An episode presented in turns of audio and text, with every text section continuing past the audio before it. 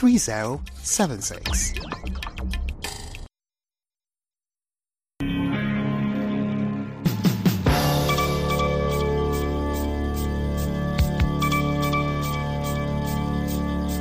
Ni saa tatu kamili Afrika Mashariki. Washington DC ni saa saba kamili mchana. Habari kuu za dunia kutoka Sauti Amerika, VOA. Mimi naitwa Kenneth Bwire. Maafisa wa kijeshi wa Ukraine wamesema kwamba vikosi vya Rasha vinaendelea na mashambulizi nchini mwao na kusisitiza haja ya silaha zaidi kutoka kwa mataifa magharibi. Maafisa wa eneo hilo waliripoti mashambulizi makubwa ya makombora katika mikoa ya kaskazini, kaskazini mashariki na mashariki mwa Ukraine. Katika hotuba yake ya kila siku kwa taifa Alhamisi, rais wa Ukraine Volodimir Zelenski alitoa shukrani kwa kuongezeka kwa idadi ya nchi zinazoahidi silaha za hali ya juu ikiwa ni pamoja na mizinga, wakati huo huo akisisitiza haja ya kuharakisha uwasilishaji wa mfumo ya silaha iliyoahidiwa. Zelenski amesema kwamba njia pekee ya kukomesha uchokozi wa Russia ni kupata silaha ambazo zinaweza kupigana na wanajeshi hao. Amesema kwamba Russia ilifanya mashambulizi mapya makombora katika maeneo kadhaa nchini Ukraine siku ya Alhamisi na kuwa watu 11 na wengine 11 kujeruhiwa. Huduma za dharura za jimbo la Ukraine zilisema mashambulizi hayo yamepiga maeneo 11 kote nchini. Jeshi la wanahewa la Ukraine limesema Russia ilirusha makombora 55 huku Ukraine ikiangusha makombora kadhaa ya yale yaliyoangusha. Majengo 35 yaliharibiwa katika mashambulizi hayo.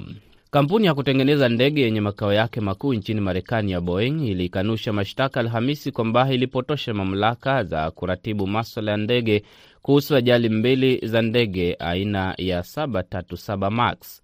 Boeing ilikuwa imeshtakiwa kwa kukosa kuweka wazi dosari za kimundo zilizosababisha ajali ya ndege zilizotokea miaka 2018 na 2019. Jaji ataamua iwapo atateua mfuatiliaji maalum kuchunguza maswala ya usalama katika kampuni ya Boeing. Wanafamilia wa abiria waliofariki katika ajali hizo wameomba makubaliano ya awali kati ya Boeing na idara ya haki kutupiliwa mbali. Wanasema hawakufahamishwa kuhusu mazungumzo ya siri kati ya Boeing na shirika la serikali ya Marekani ambayo yalipelekea Boeing kukwepa kufunguliwa mashtaka. Baada ya makubaliano yake ya wizara ya sheria ya Marekani, Boeing ilianzishwa hazina ya mabilioni ya dola ya kulipa faini na fidia kwa waathiriwa na kwa makampuni ambayo ndege zao za Max zilizuiwa baada ya ajali nchini Indonesia na Ethiopia ambazo zilisababisha vifo vya mamia ya watu. Waziri wa mambo ya nje wa Rusia Sergei Lavrov amekutana na rais wa Eritrea Isaias Afwerki wakati akiendelea na ziara yake barani Afrika ya kutafuta uungwaji mkono wa nchi yake kuhusiana na vita vinavyoendelea nchini Ukraine. Waziri wa habari wa Eritrea alisema Lavrov amekuwa akizuru bara hilo kwa wiki moja, akianzia Afrika Kusini ambayo inapanga mazoezi ya pamoja ya kijeshi na Rusia na China na anamalizia ziara hiyo kwa safari ya ghafla katika taifa hilo la pembe ya Afrika. Eritrea ni mojawapo ya nchi chache za Kiafrika zilizopiga kura kupinga azimio la Umoja wa Mataifa la kulaani uvamizi wa Russia wa Februari 24 mwaka 2022 nchini Ukraine, ingawa nchi nyingi hazikupiga kura. Lavrov amesema kwamba Russia inashukuru marafiki wa Eritrea kwa kuunga mkono mara kwa mara misimamo ya Russia katika Umoja wa Mataifa. Shirika la Umoja wa Mataifa la kuhudumia watoto UNICEF limehimiza kuachiliwa kwa watoto 13 waliotekwa nyara wakati wa shambulio baya mashariki mwa Jamhuri ya Kidemokrasi ya Kongo mwezi huu. Katika taarifa, shirika hilo limesema kuwa wavulana 11 na wasichana wawili wanaaminika kutekwa nyara na kundi lililojihami wakati wa shambulio katika kijiji kimoja katika jimbo la Kivu Kaskazini. UNICEF ambalo linalaani utekaji nyara lina wasiwasi kuwa watoto waliotekwa nyara wametendewa unyama na inaomba waachiliwe huru mara moja, ilisema taarifa ya shirika hilo. Tarehe kumi na mbili mwezi huu watu wanaoshukiwa kuwa wanamgambo wa Allied Democratic Forces ADF waliwaua takriban watu 23 wakati wa shambulizi katika kijiji cha Makugwe na kuwateka nyara watu kadhaa, vyanzo vya habari viliambia shirika la habari la AFP. Kundi la ADF ni mojawapo ya makundi yenye silaha yanayosambaa mashariki mwa DRC, eneo lenye hali tete ambalo limekuwa likikumbwa na ghasia kwa miongo kadhaa. Nakamilisha habari kuu za dunia kwa hapo na kumpisha Sande Shomari akikuletea mjadala na maoni ya waandishi wa habari kwa makuu ambayo ametendeka wiki hii. Jina langu ni Kenneth Bwire.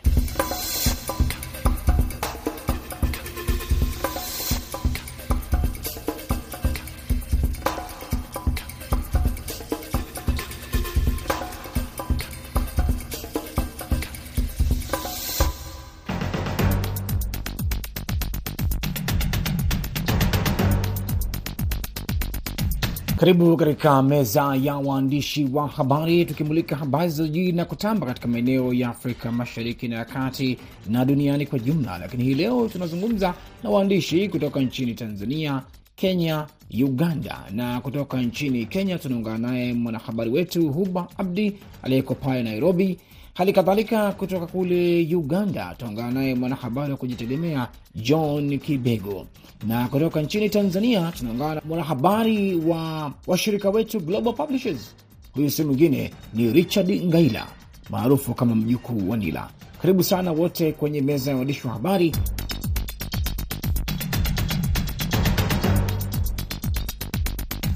na moja kwa moja basi ni kukaribishe Huba Abdi, tueleze yale yaliyojiri hapo Kenya.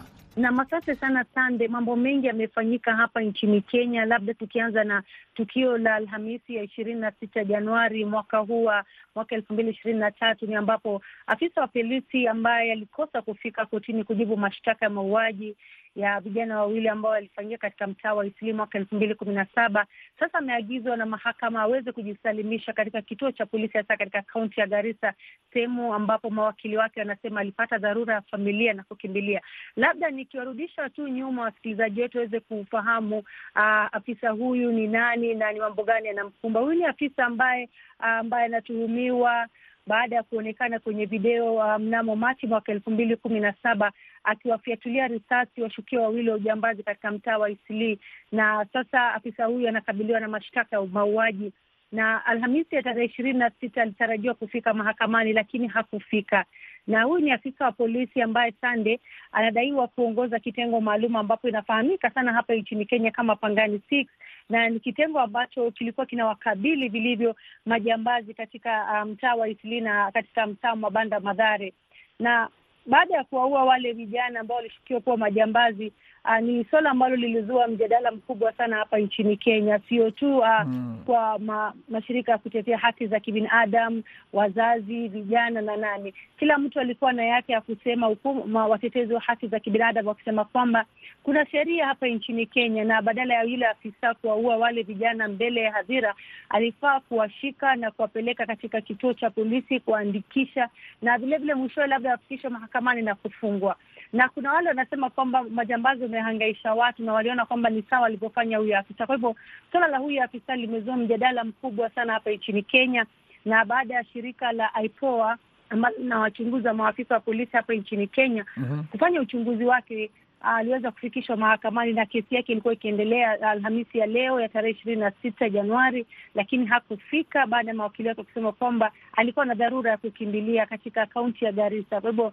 anaambiwa na maafisa uh, ameambiwa na mahakama aweze kujisalimisha katika kaunti ya Garissa. Kwa hivyo ni suala ambalo limevuma hapa nchini Kenya, na vilevile tunatarajia kuona mambo yatakuwa vipi, maanake uh, kesi yake sasa inaendelea, na tutakuwa tunawajuza wasikilizaji wetu wa kesi hiyo itakapotajwa kwa maagizo zaidi. Bila shaka na pengine eh, Huba, kuna swala ambalo limekuwa likigusiwa kuhusu hali ya swala la afya ya akili ya mtuhumiwa, na pengine pia ndugu na wengineo wananchi wamekuwa wakisema nini kuhusiana na hii kesi? Naam, mawakili wake wamesema kwamba kumekuwa kuna tatizo, wanashukiwa kuwa kuna tatizo ya afya ya akili lakini kuna wale wanaona kwamba kuna mchezo ambao unachezwa kwamba labda hataki kufika mahakamani mm. kuweza kujibu mashtaka na ambayo yanamkabili. Kwa hivyo ni jambo ambalo anga, labda yeye aweze kufika, aweze kuonekana, ama madaktari waweze kutoa hatima ama mwisho wa ripoti ambayo inahusiana na afya ya, ya afisa huyo.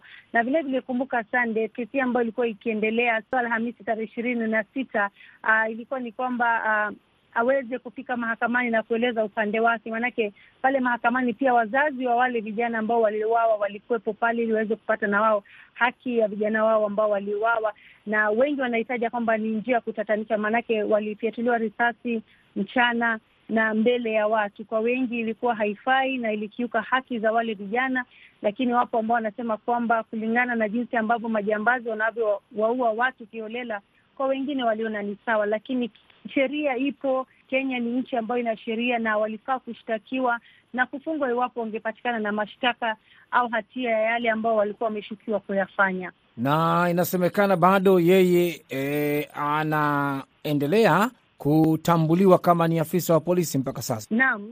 Anatambuliwa kuwa afisa wa polisi. Maanake tukirudi nyuma, inspekta wa polisi kwa sasa ambaye ni Koome aliweza kusema kwamba jambo ambalo shirika la IPOA linafanya kweli si sawa, maanake alionekana kuwatetea wale maafisa na akisema kwamba maafisa wa polisi wasipojitetea Uh, wao pia wanashambuliwa na majambazi. Kwa hivyo upande wa bwana Koome ambaye ndio inspekta jenerali aliona kwamba ni kwa maafisa wa polisi kuchukua hatua ilikuwa kwao ni sawa, lakini kwa shirika la IPOA haifai. Wale ni maafisa wa usalama na kauli yao ambayo huwa siku zote ni kwamba ni utumishi kwa wote. Kwa hivyo walistahili kuwepo na kuweka ile amani na vilevile kutekeleza haki kwa pia watu ambao wanashukiwa kuwa ni majambazi. Sawa kabisa, tutaendelea kufuatilia suala hilo. Huba Abdi nam, nikija kwako Richard Ngaila kutoka hapo nchini Tanzania, hebu tueleze kwa upande wako yale ambayo yamejiri wiki hii.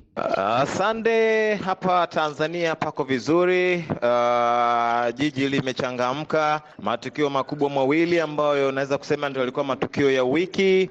Uh, jambo moja ni wakuu wa wilaya wapya, huku tunapendelea kuita mkeka mpya. Uh, mkeka mpya ambao ulitoka juzi ni wakuu wa wilaya, mabadiliko ya wakuu wa wilaya na wapo ambao wamerudi na ambao hawajarudi. Kwa mfano, Jerry Muro hajarudi tena kwenye nafasi.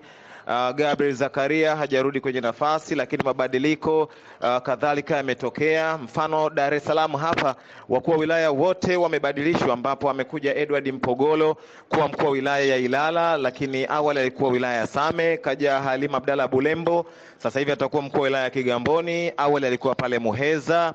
Hashim Komba atakuwa mkuu wa wilaya ya Ubungo. Uh, awali alikuwa na Chingwea, lakini mwana Hamisi Mukunda atakuwa mkuu wa wilaya ya Temeke, lakini Saadi Mtambule yeye atakuwa mkuu wa wilaya ya Kinondoni.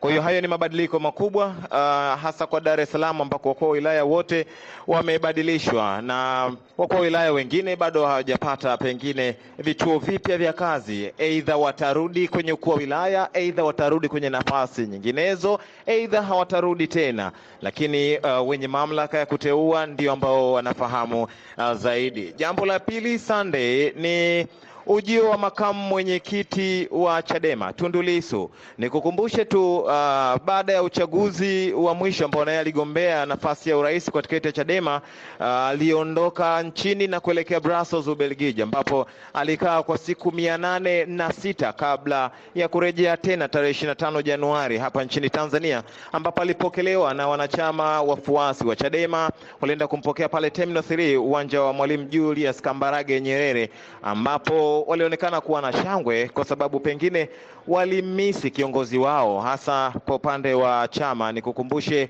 uh, viongozi wa juu wa chama hicho uh, nikianza na Freeman Mbowe, kuna wakati alikuwa na tuhuma za uh, ugaidi, kwa hiyo hakuwa akikitumikia chama lakini pia Tundu Lissu hakuwa nchini, kwa alikuwa akitumiki chama.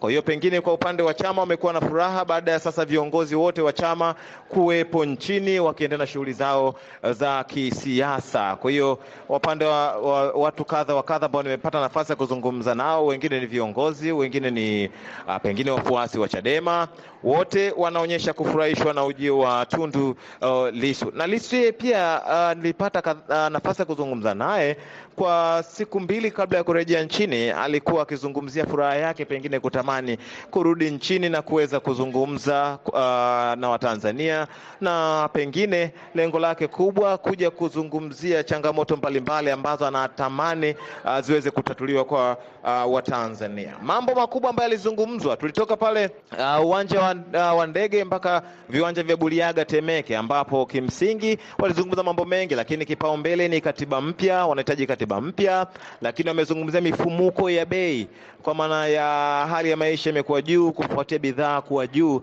na wao wakasema kwa upande wao wanaamini wana uwezo wa kushusha bidhaa hizi mbalimbali mbali nchini ikiwepo za nafaka kuwa za chini, kwa sababu wanaeleza kuwa walipata maoni kutoka kwa wananchi kwamba bei ya maharagwe na nyama zinalingana. Kwa hiyo wao wanasema wanayo mikakati ya kuweza uh, kupunguza mfumuko wa bei Kuz, uh, kupunguza uh, mfumuko wa bei kwa upande wa mafuta na kadhalika. Walizungumza mambo mengi, lakini akaahidi ya kwamba basi ataendelea kuzungumza na wananchi kwa kuwa amefika kwa mara ya kwanza. Hiyo ilikuwa ni salamu kwa upande wake. Kwa hiyo kimsingi yamezungumzwa mengi sana na pengine wataendelea kuzungumza mengine uh, mengi ambayo labda hatujayasikia, lakini nikukumbushe Sunday, haya yote pengine yanatokana na nini? Yanatokana na kuruhusiwa kwa mikutano ya hadhara, kwa sababu katiba ya Tanzania ibara ya ishirini inatambua mikutano ya hadhara, inatambua mikusanyiko. Kwa hiyo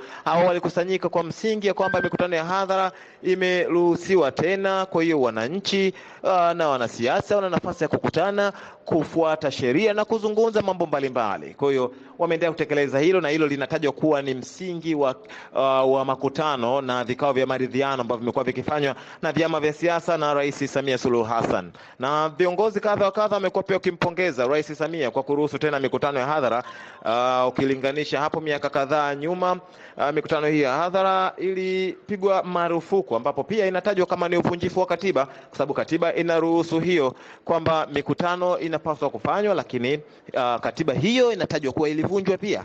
Kwa hiyo wanampongeza Rais Samia kwa kutengua kauli ambayo iliwekwa ya kuvunja ya kuzuia mikutano ya hadhara, na ulimsikia pia mwenyekiti wa Chadema akiwa Mwanza pale kwenye mikutano ya hadhara alizungumza kwamba mnyonge mnyongeni, lakini haki yake apewe, kwa sababu Rais Samia ameruhusu mikutano, basi pia anapaswa kupongezwa. Upande wa wananchi wanasisitiza siasa za hoja kwa hoja, sababu ndio siasa zenye tija zaidi, ndio siasa zenye kujenga, kwamba watu watoe hoja, wajibiwe hoja, watetee hoja. Kwa hiyo ukiweka hoja mezani, wakikuhoji jibu hoja, mkishinda, ukishindwa hoja, basi hoja yako imeshindwa, ikishinda hoja yako imeshinda, lakini wanakataa siasa za chuki na matusi.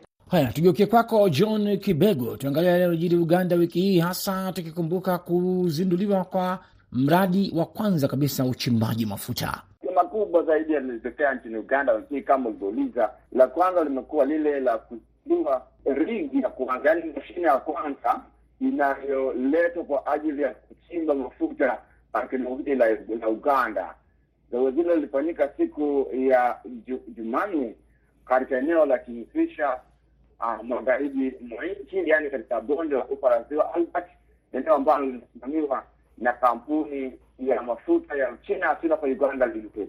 Alikuwepo rais wa jamhuri ya Uganda Yoweri Kaguta Museveni kama mgeni mgeni mkuu, na pia wakawepo wanadiplomasia wanadiplomasia wengi kutoka nchi mbalimbali, akiwemo balozi wa Tanzania bwana Azizi Dkt. Azizi Ponare Mlima, akwapo balozi wa China na viongozi waandamizi katika serikali ya Uganda, ikitaja kuwa ni hatua muhimu sana katika historia ya serikali ya Uganda, historia ya guduza mafuta, na pia matarajio yakiwa ni makubwa kwa viongozi wa serikali pamoja na wananchi.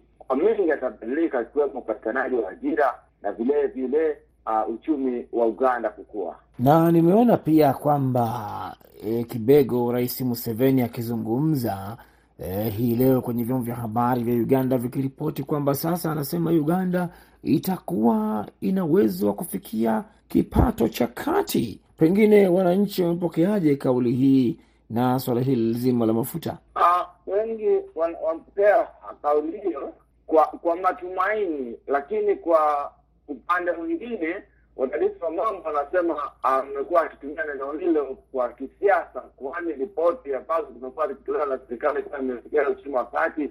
Uh, kwa mfano mwaka uliopita zilipingwa na Benki ya Dunia. Kwa hiyo ikawa ni changamoto kubwa sana ambayo haiwezi kusubiriwa, ikionyesha kwamba serikali hii mambo hayo mara nyingine hapasa kuchunguzwa zaidi. Lakini kwa upande mwingine, kwa wale hasa mashabiki wa serikali vyama tawala wanaona kwamba hiyo ni kauli nzuri sana ambayo inasaidia chama kuendelea na pia kuonyesha kwamba mambo makubwa amefanyika. Kile ambacho kinaonekana zaidi ni kwamba ni kweli ni kwamba miundo mbinu imebadilika, barabara nyingi zimejengwa katika kipindi chake, lakini wananchi wengine wanasema kipato katika mifuko yao bado hakijaonekana, lakini na pia kuna pengo kubwa kati ya matajiri na watu walio maskini.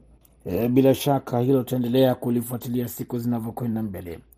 E, nikirudi tena kwako Kibego huko Uganda, kuna suala la bunge e, kutaja timu ya watu kufuatilia au uchunguzi kuhusu fedha za NSSF.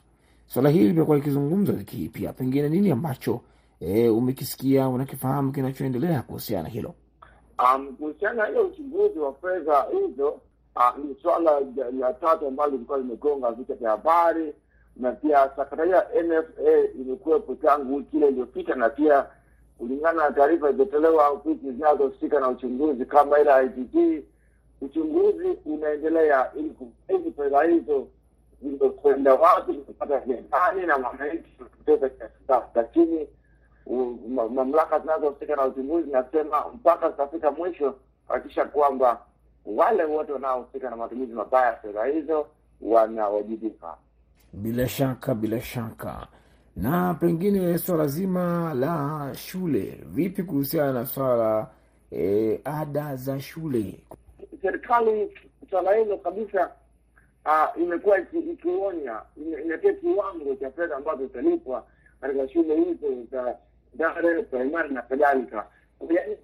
Shule inapolipisa fedha isivuke shilingi laki saba hivi kama shule za msingi laki saba ambazo ni karibu na karibu dola mia mbili moja themanini hivi, lakini hilo ni swala ambalo pia limekuwa likizungumziwa kwamba haujafanya kikubwa unaposema pesa hizo zikawa juu kiasi hicho kwamba umefia hicho lakini kikumu ambacho pia kinaonekana kuwa ni kikubwa zaidi, kinawapa nafasi wale viongozi wa serikali kupandisha uh, kama vile wanavyotaka, wanasalia na mwanya mkubwa kufanya kila anachotaka. Kwa hiyo uh, watu wengi wameona kwamba imetaja, lakini ni vigumu kusimamiwa. Ni tena kwako Huba Huba Abdi, kuna swala ambalo pia tunafahamu Kenya limekuwa likizungumzwa, ni swala la naibu urais uh, Rigathi Gachagua akizungumza huko maeneo ya mlima Kenya kutaka baa zifungwe mapema, akisema kwamba eh, lazima zifanye kazi saa kumi na moja mpaka saa tano usiku na matumizi ya madawa. Pengine swala hili ulizungumzie, Huba, liko vipi hapo Kenya? Naam, kauli ya naibu wa rais bwana Rigathi Gachagua yametokana na mambo ambayo yamekuwa yakishuhudiwa hapa nchini Kenya sande, maanake tunapozungumzia masala ya pombe haramu hapa nchini Kenya uh, kuna historia na kuna data ambazo zinaonyesha kwamba watu wengi wamefariki, watu wengi wamepoteza macho, wengine afya zao zimedhoofika kutokana na pombe ambazo uh, zimetajwa kuwa ni haramu. Na kauli yake inajiri kwamba hizi uh, leseni ziweze kufutiliwa mbali na up, na watu waanze kutafuta zingine upya, na kwake anaona kwamba kupitia hiyo ndio itakuwa ni njia pekee kama ya kukomesha uovu, uovu ambao umeonekana wa baa baa nyingi hapa nchini Kenya ambazo zinauza pombe haramu.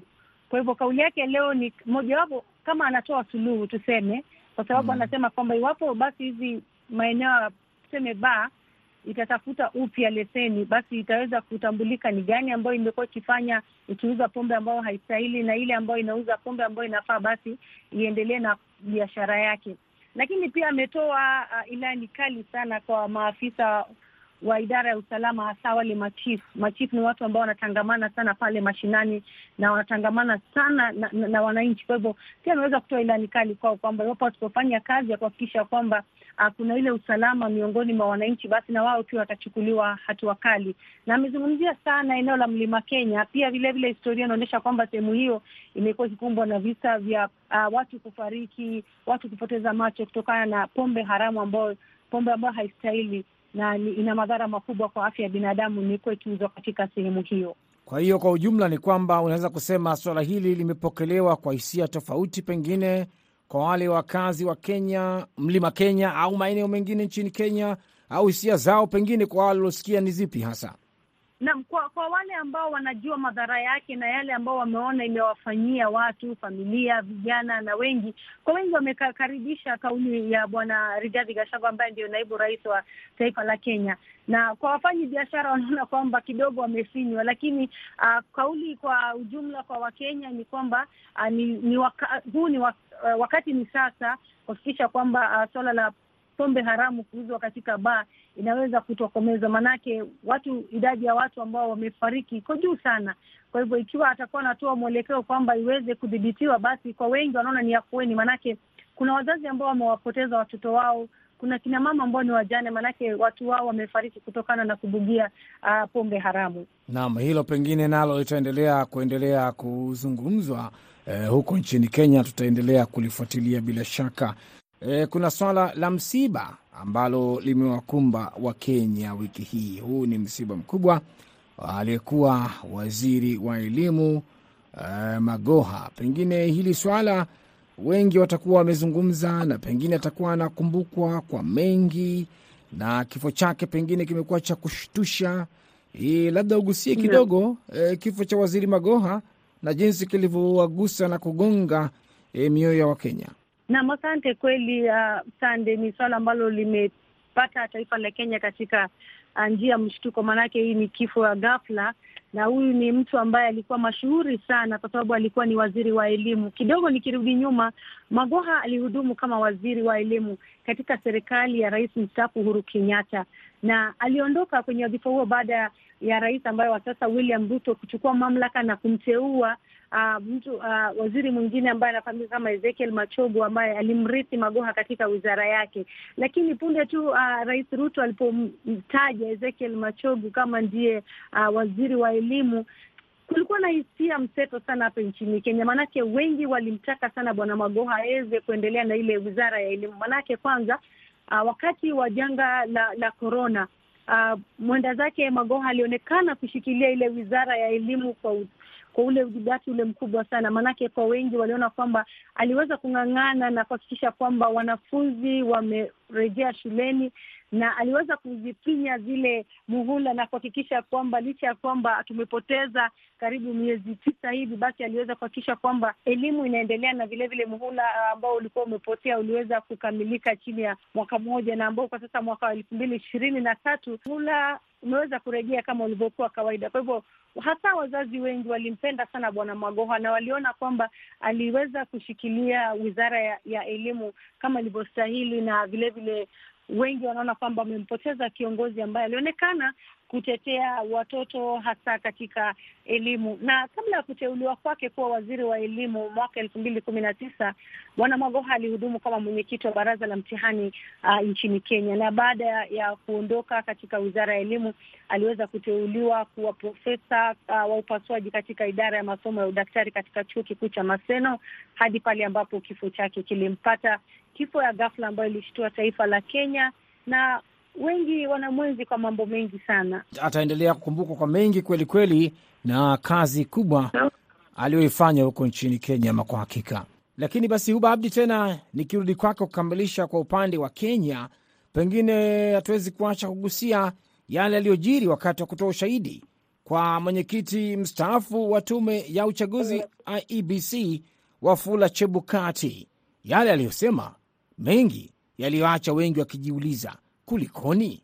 Hebu tuambie haya yamepokelewa vipi alipokuwa akitoa ushahidi wake? Naam, bwana Chebukati alizungumza uh, mbele ya jopo hili. Uh, ni jopo ambalo linawachunguza makamishna wa IBC na makamishna hawa wanne kati yao uh, watatu walishajitoa. Mmoja ambaye ni Masita alisema kwamba ataendelea na kufika mbele ya jopo kuweza kuelezea upande wake, na wakati bwana Chebukati alifika mbele ya jopo alikuwa amefichua mambo mengi sana na kueleza kwamba baadhi ya mambo ambayo alifichua ilikuwa ni sababu zilizofanya tume hiyo kutotangaza matokeo katika saa maeneo bunge ishirini na saba wakati wa kutangaza kwa matokeo ya uchaguzi wa Agosti tisa, na vilevile aliweza kuzungumzia jinsi ambavyo uh, baadhi ya watu ambao walikuwa na ushawishi mkubwa nchini Kenya walimtaka aweze kutoa matokeo ambayo yalikuwa yanakinzana na yale ambao walikuwa nayo kama tume ya IBC.